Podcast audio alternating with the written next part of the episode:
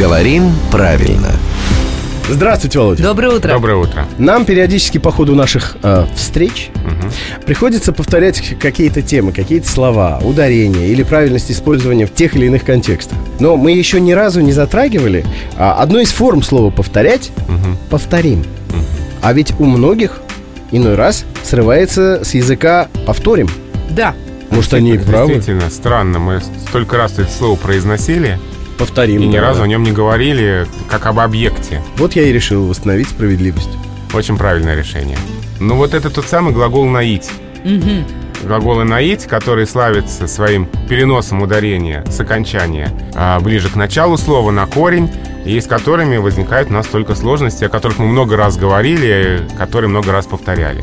Но вот в глаголе «повторить» пока ударение не перешло на корень слова, пока нормативно «повторишь», «повторим», повторят, то есть на окончании.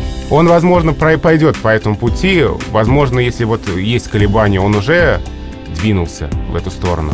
Но пока в словарях эти варианты повторишь, повторим, не признаются нормативными. А вот вторить, есть же такой глагол? Кому-то как бы повторять. Это скорее все-таки поддакивать, то есть э, подтверждать сказанное, а не повторять Да, услышанное. да. Вот скорее так. А, все, разобрались. Ну, надеюсь, повторять не придется, что правильно говорить повторим. Но если придется, мы повторим, что правильно говорить повторим. Опять же, нам не трудно. У нас же всегда для этого есть главный редактор Грамотру Владимир Пахомов. Поэтому ждем вас завтра, Володя. До встречи.